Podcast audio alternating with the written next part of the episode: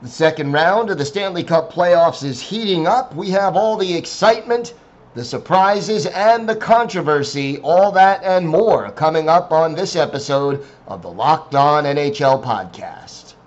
Your Locked On NHL, your daily podcast on the National Hockey League. Part of the Locked On Podcast Network. Your team every day.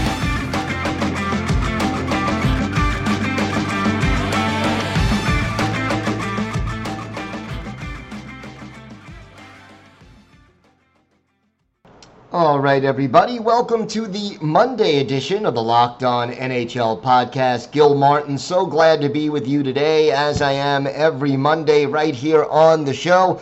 And we have got some great guests lined up for today. The second round of the Stanley Cup playoffs heating up. There's controversy, excitement, and drama. And we've got it all for you here on the show. Today's episode is brought to you by Bet Online. BetOnline has you covered this season with more props, odds, and lines than ever before. BetOnline, where the game starts. And thank you for making Locked On NHL your first listen every day. We are free and available on all platforms.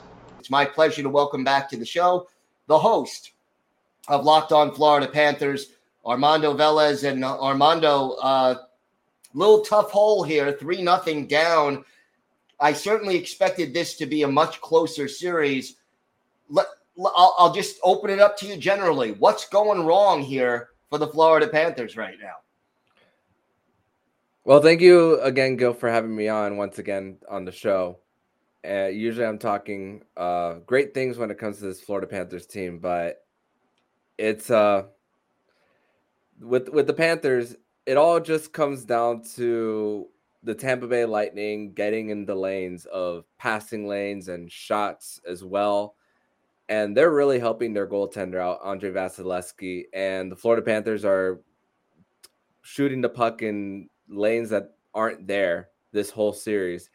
And the Tampa Bay Lightning have been able to not allow the Florida Panthers to go on rushes the other way to make Andre Vasilevskiy's life uncomfortable. That's really what it comes down to. Andre Vasilevskiy hasn't been challenged by this Florida Panthers team, and they're not really doing much to to get in front of the net to to make his life difficult. And they finally got their power play drought out of the way, scoring on the power play today. But there was nothing to show after that. That the this team that scored average four goals a game all of a sudden disappeared. Uh, the superstars aren't showing. There's a few chances that Barkov had in this game, but nothing really after that. Two pass happy on the power play, and not. And when they're too pass happy, that allows the goalies to get set and to make those reactive saves. And there's not much traffic in front of the net for deflections. The power, the Tampa Bay Lightning got a power play goal by having a player in front of the net and tipping it in. Uh, Corey Perry was that that that guy, and it, it's just really what it comes down to is the little little details, and that comes to block shots and getting bodies in front of the net. So that's the story of this series. How much of this do you think is the playoff experience of the Tampa Bay Lightning as opposed to the Panthers, who obviously don't have as high a level of playoff experience coming into this series? It has a lot to do with it because uh, when tensions get high and you're down, sometimes with, with an experienced team on the other side, you're not going to expect them to get any frustration penalties as well. And we've seen a few of them. We saw one in game one with Ben Chiarot with a little bit of a headbutt, uh, no, which uh, resulted in a fine for Chiarot. And just, you know, the Panthers were able to keep the Tampa Bay off the off the score sheet as far as the power play today, but even strength in games one and two were in the Panthers' favor. But the momentum from game two carried on to game three that the Lightning were the better team five on five in this one in this one in game three. And they played om- almost a complete 60 minute game in game two. But a little bit of a brain fart by the Panthers defense having two players back allowing Nikita Kucherov to get a, a, a pass and connect with Ross Colton for that game winner. That was a heartbreaking loss as can be for the Cats, and it was all. It's already a hard hole to be in for this team. You know, it's only happened four times in NHL history. I'm not saying I'm not going to say that they're going to come back from this. What I will say though is just win game 4 mm-hmm. You know, in, in, game three, some of your best players struggled the most. Barkov was a minus four. Claude Giroux, Jonathan Huberdeau, Aaron Ekblad, each minus three. What I mean, what more do you need from these star players in these big games? Just uh, get the get the puck to the net, and there was a power play where Aaron Ekblad was on the left side, and Barkov didn't even look at him to connect on a pass, and it was after the Tampa Bay Lightning had too many men on the ice, and it was just he was going more to that right side and just not get, giving Aaron Ekblad a, an opportunity on the left hand side to to he has a rock a, a rock of a one timer shot from the left circle, and they're just not they're not just not doing that. They're just overthinking on on in in their own offensive zone, and the the Tampa Bay Lightning they just have to the, the the Florida Panthers have to not give them the rush chances because they converted on quite a few um, on Sunday, including a rocket of a shot by Steven Stamkos. Uh, I believe that was for the second goal of the game or, or third. Uh, it was the third goal of the game, excuse me, mm-hmm. uh, to mm-hmm. make it three one. And um, the the the worst part about it all, though, Gil, is that if you were to tell me at the beginning of this is of the series that the Panthers would be down 0-3, I would think that the reason would be goaltending for the right. Panthers.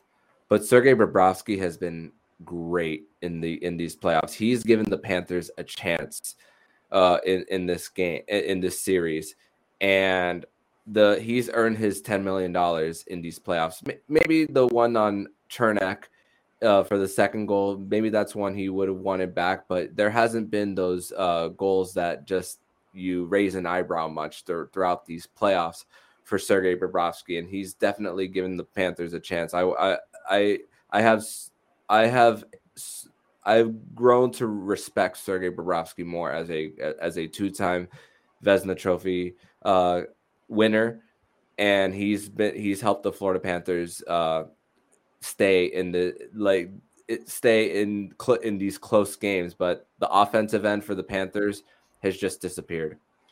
Yeah, and that's the one thing you certainly did not expect. All right, if I insert you as the coach of the Florida Panthers what are you doing? How do you what do you tell your team before game four? How do you change things up? How do you change the momentum? Well, I just say take it one shift at a time for for the for this team. Uh, make sure to communicate on on defense of of who's drawing to who, and especially when the puck is behind the net, go out. Go. It, the Tampa Bay Lightning had three players near the boards while the Florida Panthers had one. So if you see that they're outnumbered, go after the board battles. Mm-hmm. And I'm also I'm also playing Joe Thornton in game four. If if I'm if I'm Andrew Brunette, I I, I play him. I, I, I, insert him into the lineup. He hasn't played at all throughout the postseason for the Panthers, but I think it's time to to put the the leader the leaders of this team on the ice uh, we see how uh, vocal Patrick Hornqvist is. We see how vocal uh, he he is on the on the bench. We see Ben Chiarot as well, who's been to a Stanley Cup final. Claude Giroux as well. So I think that I think that you got to put Joe Thornton in uh, to try to create something. And and I know a spark can only go so far, but if the Panthers continue to try to go after shots that are not there in lanes that aren't there, then they're gonna they're gonna be packing their bags and going home at, after Monday night. So it it just comes down to only only shoot into a lane that you see is actually there, or if you actually have an opportunity to get someone in front of the net to create a deflection. Only if you truly believe. So that's the message I'm sending to the players.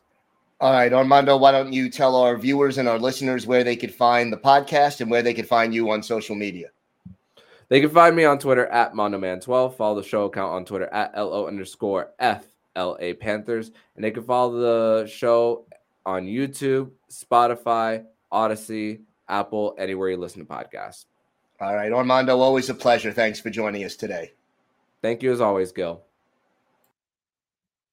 Today's episode is brought to you by a product I literally use every day. I started taking AG1 because I, I didn't really like taking so many pills and vitamins, and I wanted a supplement that actually tasted great. Well, I've been on it for seven weeks now, and I love it. It doesn't taste like it's super healthy, it has a kind of mild tropical taste that I actually look forward to every morning.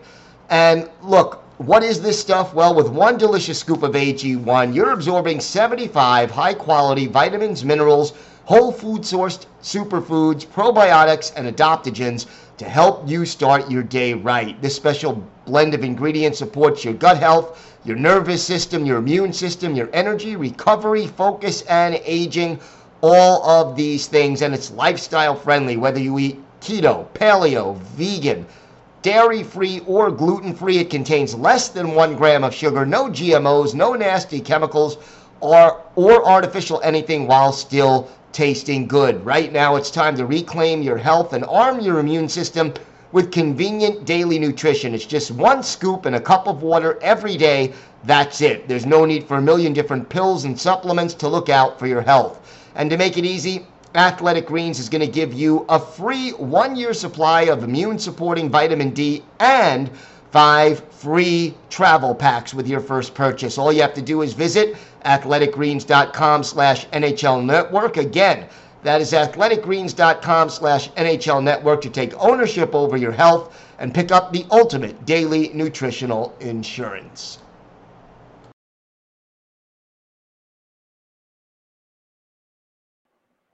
And welcome back to the Locked On NHL podcast. So glad you could join us today, and thank you for making Locked On NHL your first listen every day.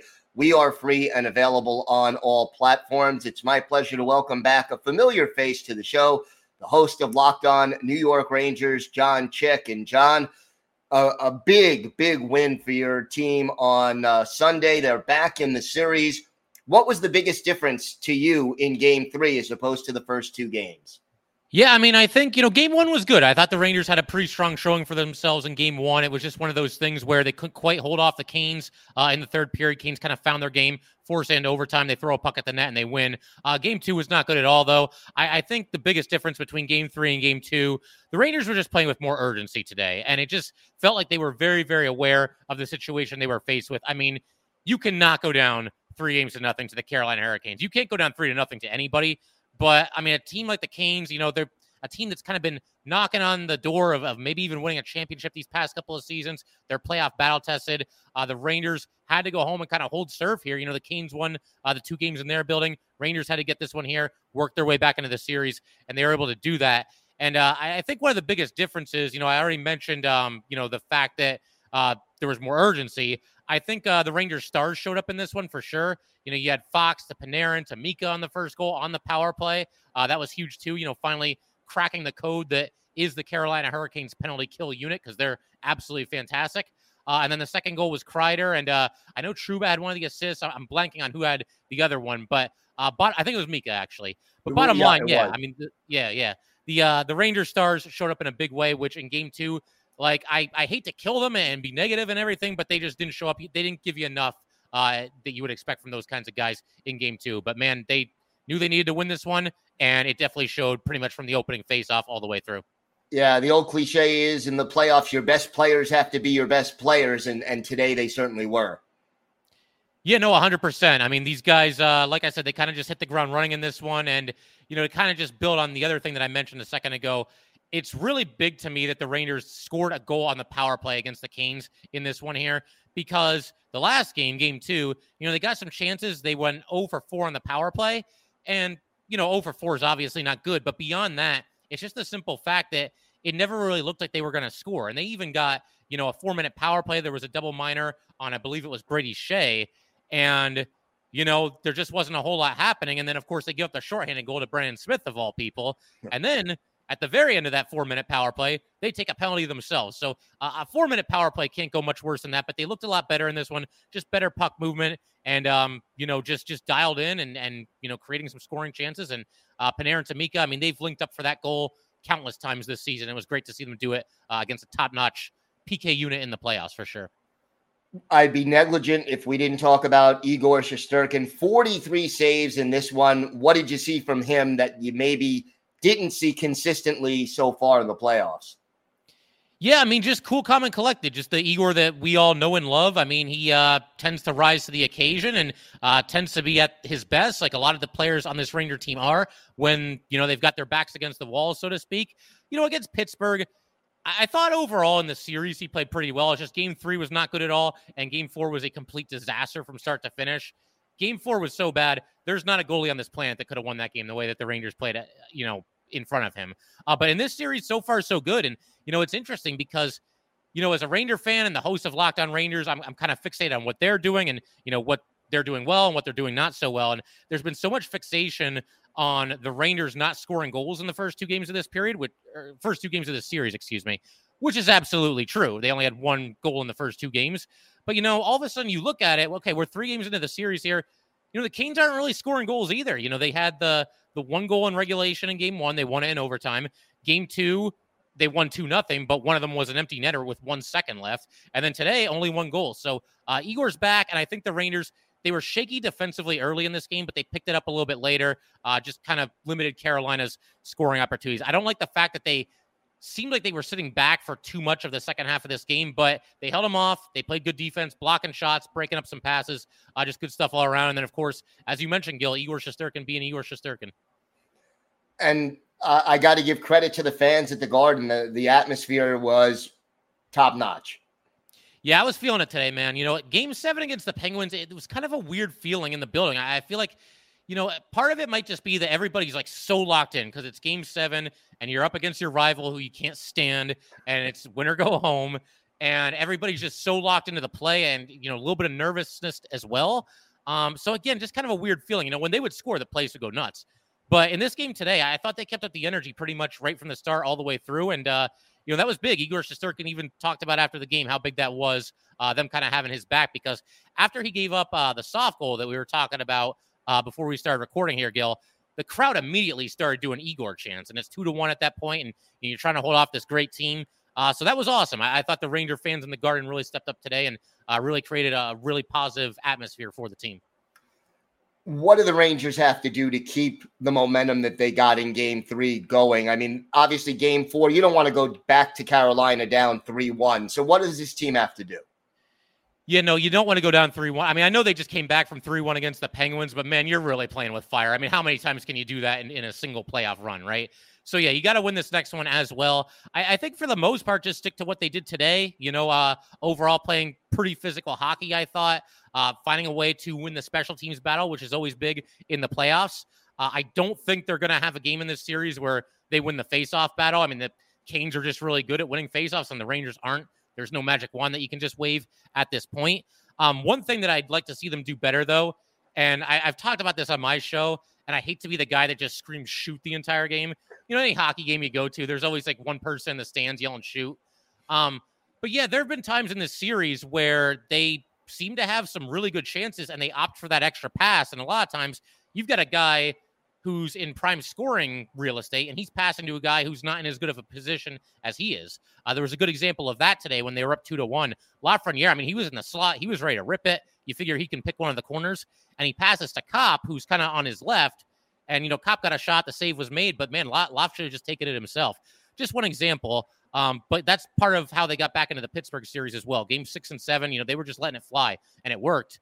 And then they got away from that again in games one and two here. Today they got back to that a little bit, but I'd like to see them uh, just get back to that as much as possible. You know, when in doubt, just throw the puck at the net. Antti Raanta, uh, very good goalie, but he's not Patrick Roy in his prime. So let's test him a little bit. He wasn't tested at all in game two. He was great in game one, not tested at all in game two. All right, John, why don't you tell our listeners and our viewers where they could find the podcast and where they could find you on social media? Yeah, so you can find the podcast anywhere. I mean, wherever you're listening to this, you can find the podcast as well. We're on YouTube also. And uh, as far as my own personal Twitter handle, at jcheck17. And then uh, you got the show Twitter handle as well. That's at LO underscore NY underscore Rangers. Uh, definitely give us a follow. And uh, yeah, we'll have some fun uh, watching this crazy Ranger playoff run that we're all going through here together. All right, John, always a pleasure. Thanks for joining us today. Yeah, thanks for having me, Gil. Pleasure as always. Our partners at Bet Online continue to be the number one source for all your sports betting needs and sports info. Find all the latest odds, news, and sports developments, including this year's basketball playoffs, the Stanley Cup playoffs, Major League Baseball scores, fights, and even next season's NFL futures. Bet Online is your continued source for all your sports wagering information from live betting, the playoffs, esports, and more. Head to the website today. You use your mobile device to learn more about the trends and action. Bet Online, where the game starts. And welcome back to the Locked On NHL podcast. So glad you could join us today, and thank you for making Locked On NHL your first listen every day. We are free and available on all platforms. It's my pleasure to welcome back to the show a familiar face to regular listeners and viewers of Locked On NHL, Chris Maselli, the host of Locked On Avalanche, and uh, the Thursday co host of this very program. And Chris, uh, you got a heck of a series on your hand. Yeah, uh, for in more ways than one, right? Yeah. You know, I mean, it, honestly, up in you know the first couple games, we're really kind of by the book in terms of this is this is the playoffs, so we're not going to do kind of silly things to get our teams penalized. And that didn't happen in game three, but because of the events of game three, I'm really curious to see where this goes now. I think they're has been a flip that was switched. And, you know, these two teams don't like each other, they're division rivals.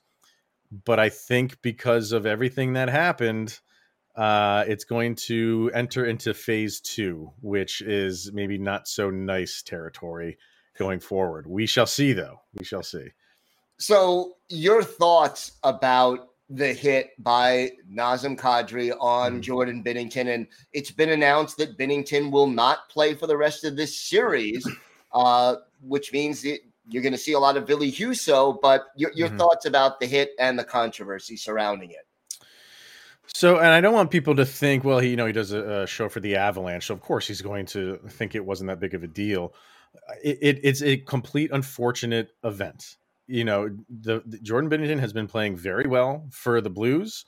He was playing very well in the you know the first game, uh, the first two games of this series. And what happened was just I don't want to say it was a fluke thing, but injuries sometimes can be a fluke thing. But we have Nazem Kadri involved, and because it's his name on the back of the uniform, people are going to perk their ears up and immediately go down the road of of intentional and i just i, I can't understand how you you get there outside of because it's because it's Kadri. If there's any other name on the back of that uniform, we're not talking about this. And because it's him, and because it, the the end result, not only was Binnington didn't come back, is now we like you said we know Binnington is not going to be back for the rest of this series now we're going to amplify this into what's what was the intention what was the intent well the intent was there was a, a puck that was freestanding in front of the goal and he made a play on it and not only did he make a play on it Calle Rosen, the defender for the St. Louis Blues, made a play on it. And because of that, it carried both of them into Binnington, both of them into Binnington. But people want to focus on Nazem Kadri and going into Binnington. It, it, it's an unfortunate event. And if you want to roll back the game a few minutes, Sam Girard got taken out into the boards earlier by Barbashev. Sam Girard broke his sternum because of that hit, and he is out for the remainder of the playoffs, however long the Avalanche go. So we don't want to talk about that in terms of that was a hard play but that's okay. Like, and it was, it was a clean hit. It was a very vicious hit, but it was, it was a legal hit. That's okay. But when, you know, a few minutes later, when Kadri's making a hard play on a puck that could potentially be a goal for his team, we want to say that was intentional and dirty, and it's going to follow him around for his entire career. I implore people to go read the article that he wrote for the Players Tribune, which was like a week or two ago, where he lays all this out. He doesn't want to be known as this type of player. He's going to be though. I think he he's he, he understands that he's going to live with that. But this play right here, this if you want to talk about last year against the Blues, um, and the hit he had uh, uh, on Faulk, we can talk about that. And, that that was that was a, hit to the head. That was kind of a vicious hit. Kadri says he was going for the body, and Faulk kind of you know went down a little bit with his head, and he got him in the head. We can have that conversation. For this one, it's a hockey play. The dude is is that where we're at? Where the dude can't make a hard hockey play now, and we're just going to look at it as he's he's a dirty player. Uh, I'm, I'm not going there. Well, I mean, look. In all fairness, to play devil's advocate here, his reputation does precede him. It's not Absolutely. like he's never been accused of borderline or crossing that line before. Uh, uh, you mm-hmm. mentioned one particular incident. So I understand objectively why people may focus on, again, as you said, because it was his name on the back of the jersey, why that would possibly be the case. How do you see the Blues reacting in game four and beyond as a result of this occurrence? Uh, that that's that's a, a really good question, Gil, because like I said in the beginning, like this is the playoffs. You don't want to do things that you would normally do to retaliate in the regular season and potentially hurt your team by doing it. So I don't know. I like I don't think the Blues can just sit there and just let it happen.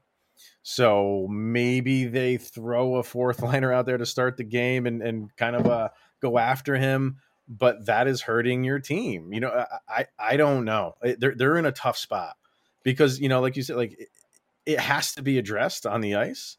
And unfortunately for Kadri, like yeah, his, his, that's his reputation, it, and, and it's unfairly a little bit. I'm not going to say it's completely unfair, but I'm taking these things on on individual plays, and for that individual play, it's nowhere near anything that he's done in the past. But um, and for the Avalanche, you know, with Girard out, now the, the question is for them too. What are they going to do? Mm-hmm. You know, they have options. But what is the option? Is the option Jack Johnson, who likely would just step in, in in the event of an injury, but because all of this excess stuff is going on, do they bring in Kurtis MacDermid just to police the ice in case things do get ramped up a little bit? That could be an option for the Avs. So uh, it, it, it's it's uh, grab your popcorn, grab your popcorn because yeah. yeah. game four is going to be interesting. And and to play again devil's advocate, my concern is what happens in game four if it's a one sided game. How, you know, if it's 5 mm. 1 with 10 oh, minutes yeah. left in this game, all heck could break loose. You know what? I, that that's probably where it will go. Maybe not right off of uh, opening puck drop. They're looking for Kadri and trying to get some revenge. Uh, maybe that that is their answer. Not not to say that they're going to play lose the game. They're not going to do that. No. But you're right. If it does get out of control, and you know that that happens in a normal playoff hockey game. Um, now there's definitely added added added incentive. Sorry, um, yeah. If the Avs are are well up in this game with a couple minutes left, then I don't think there's any doubt you're going to start seeing some. Or some if hits. the Blues are well up, they could do it also. Uh, yeah, do, uh, I guess you're right. I guess you're yeah because I mean, as long as they you know they don't want to do anything either way that's that's suspendable. Uh, maybe just you know throw some cheap shots in there, whether they're up and down. Yeah, yeah, you're probably right on that. What do the Avalanche have to do to take control of this series right now? Well, th- there was a big difference between the style of playing game one against game two. Game one, it was all Avs all day long. And they, ju- I mean, they needed overtime to win that game, but they had 50 some shots on net. Um, and then game two, you knew that St. Louis was going to flip the scripts. Like this was not going to be a one sided series like it was in round one for the Avs against the Predators. So, and then game three, the Avs kind of took it back. So this this is the chess match of what this series is going to be. But for the Avs, they have to continue to get good uh, goaltending from Darcy Kuemper, um, and they they they need to attack a little bit more uh, the Blues defenders because that is the one area where the Blues are lacking in comparison to the Avs. These two teams match up very good, and this is going to be a very long series. And where the Avs have the advantage is their offense and their top six against the Blues defenders. And if they keep just forcing the issue, but the Blues are doing a very good job in creating good gap control. They're not giving them a lot of time and space. The Blues are making it difficult, and Ryan O'Reilly is covering Nathan MacKinnon like a hawk. Yeah. So it's tough. It's tough to generate really good scoring chances. They're getting good, they're getting shots on net, but those high danger shots, Avalanche are having a tough time getting to those. So they got to kind of open it up a little bit. Easier said than done a lot of chess matches going on inside this series. Chris, why don't you tell our viewers and our listeners where they could find the podcast, where they could find you on social media? Yeah, follow the show on Twitter, L O P N underscore avalanche. We're also on Instagram, Locked On Avalanche, and our YouTube channel. Just search Locked On Avalanche for that and give that a follow or a subscribe. And then uh, I, I, am only one half of this show. I, I right. host it with Kyle Sullivan and our uh, individual Twitter pages are on our Locked On profile, so go check those out too. All right, Chris, always a pleasure. Thanks for joining us today. Anytime, Gil. Thanks, man. All right, that's going to do it for this episode of the Locked On NHL podcast. I want to thank my guest Armando Velez, John Chick, and Chris Maselli for joining me today. And uh, look, thank you for making Locked On NHL your first listen. For your next listen, check out the Locked On Now podcast nightly recaps of every NHL game with analysis from our local experts. It's free and available wherever you get podcasts. Have a great day, everybody. Stay safe, and thank you for listening to the Locked On NHL podcast.